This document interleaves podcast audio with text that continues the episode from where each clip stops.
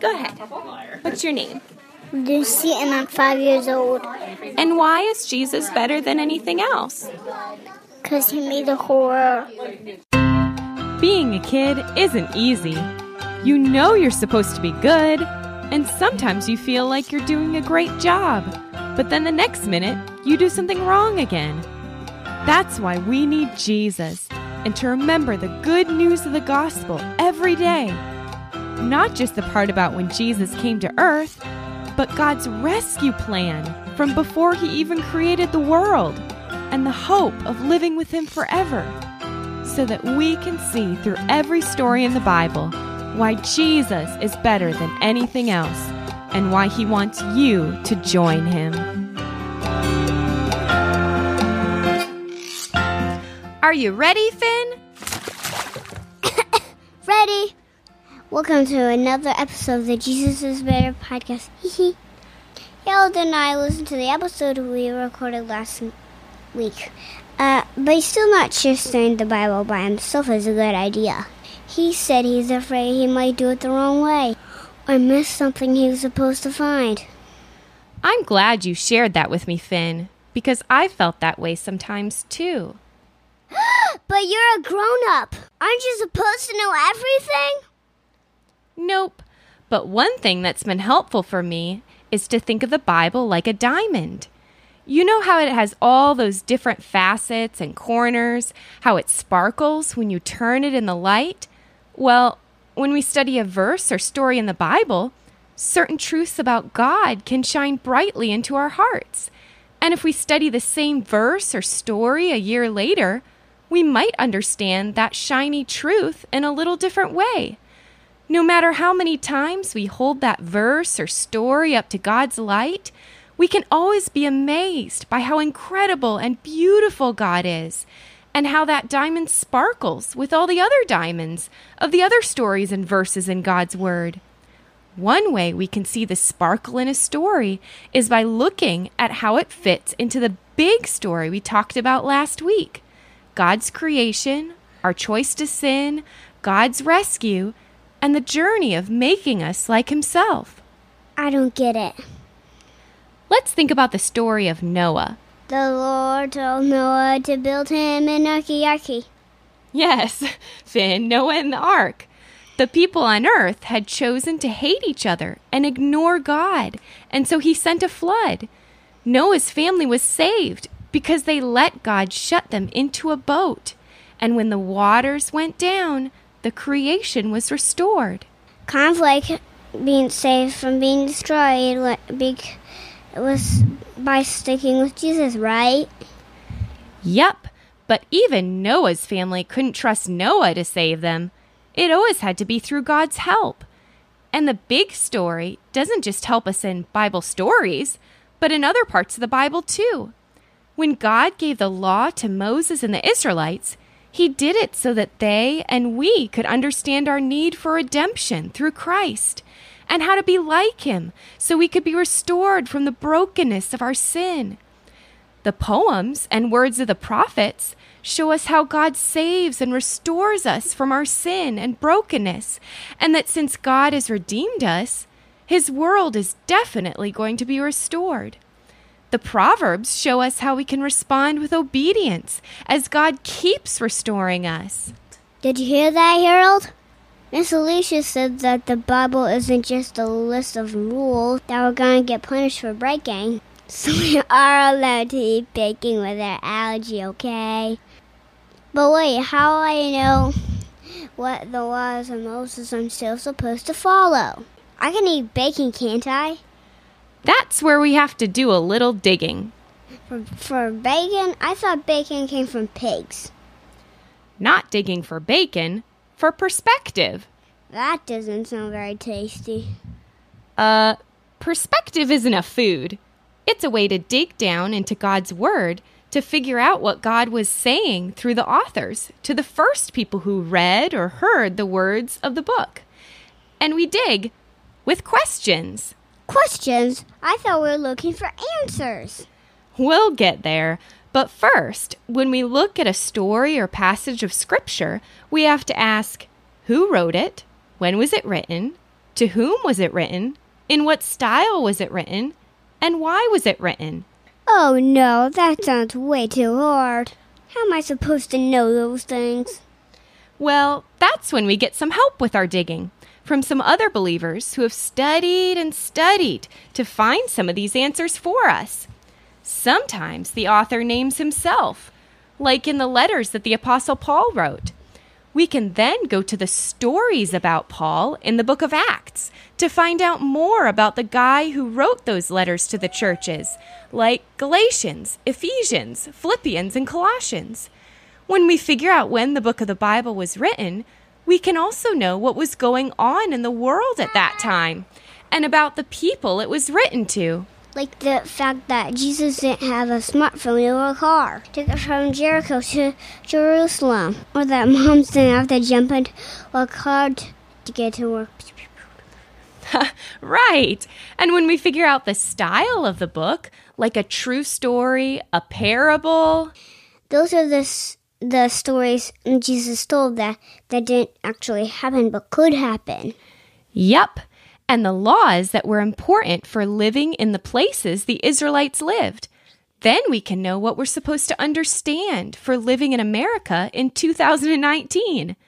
And when we read a love poem where the man says the women's teeth, the woman's teeth are like a newly washed flock of sheep, we'll know that back then that made the woman feel beautiful, not angry. Oh, and when the song says we're under God's wings. It doesn't mean that he's a chicken, but what do I do if I'm not sure? Well, you can always start by asking your parents or pastor or Sunday school teacher to help you. And as you learn more about how to read, you can use books like the NIRV Study Bible, the ESV Study Bible, or watch videos like the Bible Project to help you answer these questions. The Bible Project? Huh, that sounds like way too much work. What if I never understand the Bible? What if I can't do it? You're learning to read, right? Yeah. What if you decided to just give up and decide that you'll only listen to audiobooks or find someone to read to you? I guess that won't be good because I would have to wait for someone instead of reading my own library books myself. And then I couldn't celebrate each time I finished a new book. Studying the Bible is kind of like learning to read.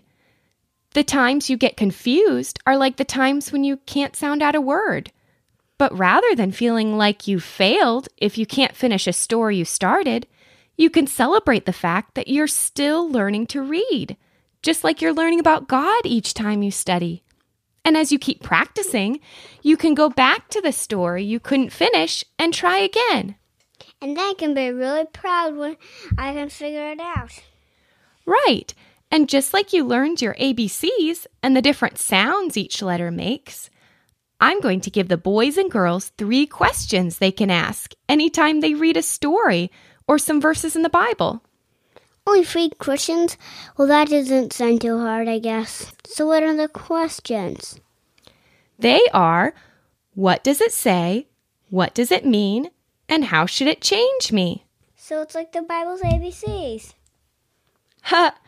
I guess we can think of that way. What does it say? What does it mean? How should it change me? I know the ABCs of the Bible. Since there are lots of little words in the Bible to keep it from weighing 50 pounds, it might feel hard to open it up to just study one section. One thing your parents can do is print out a passage or story on printer paper for you with the words nice and big. Then you'll also have it handy to read again and again. But I can't just read it once. It just takes a long time to read just one story. Remember, the Bible was written a long, long time ago, so reading a story more than once will really help us to understand what it's actually saying. After you read through the text, you can grab your colored pencil or pen and circle words that you see more than once. You can put question marks by the words you don't understand. And when you see something about who God is, you can write it on the empty white space. Like if you see in the story that he's kind or wise or powerful. That doesn't sound too hard. But you better not give me any papers to take home. Because we have to have special underwater paper and pens. Once I found a map lying in the sand and tried to take it home and into my in my bedroom in the coral reef, and it just melted into tiny pieces. Then I guess I won't send my dictionary with you. After the boys and girls finish writing their question marks and circling repeated words, they can ask their mom or dad to help them look up in the dictionary any words they don't know. Then their parents can help them read the passage in a different translation. Each translation is going to use a few different words so that we can really try to understand what the author was trying to say when he wrote the words in the Greek or Hebrew languages. My favorite translation to read with boys and girls is the NIRV, New International Reader's Version. But you can also read the passage in the NIV or NASB or ESV. The last thing you can do is write down or tell your parents the main thing or two the passage is saying, like, God adopted us as his children and has made Christ the leader of us all. I'm not sure I'll have time to do all that. Because I'm in school day and sometimes I have to do swim practice. Remember, Finn, that you don't have to do this all in one day, just a little bit at a time. Like right after dinner? Sure. After you think you understand the story, you can flip over your paper and tell the story using your own words. Just like if I asked you to tell me the story of the three little pigs. I bet your mom or dad would love to listen, or maybe even your little sister. Maybe, but she doesn't normally flow in one place for very long. She's always going from one corner of a reef to the other. After you retell your story to your mom or dad or grandma, then you can find the places on your paper that you wrote question marks for things you didn't understand. Choose one question you had and then ask your parent to help you find the answer. They could look in a study Bible or something called a commentary, which is where pastors and Bible teachers write down their findings after they study a passage in the Bible. The last question you can ask your parents is What does this story have to do with Jesus? If it's a story from the Old Testament, you can talk about how you saw God care for the people in the story and how he does it even better for us in Jesus. You mean like God split the sea in half when the Israelites were being chased by the Egyptians? I remember reading in my history book about the f- fish who is there and saw the whole thing. yes, Finn. So after you tell your parents about how the Israelites heard the Egyptians' chariots get louder and louder, and the people cried out and said, How could you bring us out of Egypt to die out here? And how Moses told the people to be quiet and wait to see the way God would save them, and how God pushed back the water all night long and blocked the Egyptians with a pillar of fire so the people could cross the sea on dry ground. And when the pillar did move and the Egyptians started chasing the people, God clogged the chariot wheels and caused the water to close over the Egyptians so that the people were saved. When you get to the end of the story, you can keep going, saying, Many years later, God did an even bigger saving when He sent Jesus. Jesus saved lots of people from getting punished for their sin. He died on the cross to save people from their sins, just like He saved the Israelites from the scary Egyptians.